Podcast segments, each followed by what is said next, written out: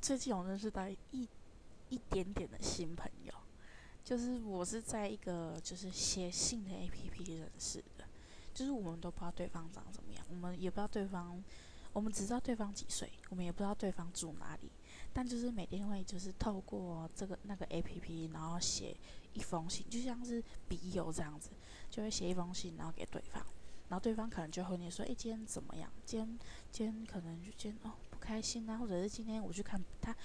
他去看比赛，然后他就觉得哎赢了好开心，他就跟我分享。那我也会跟他分跟他分享我这边的事，就是快乐的事情，或者是觉得好烦好烦的事情。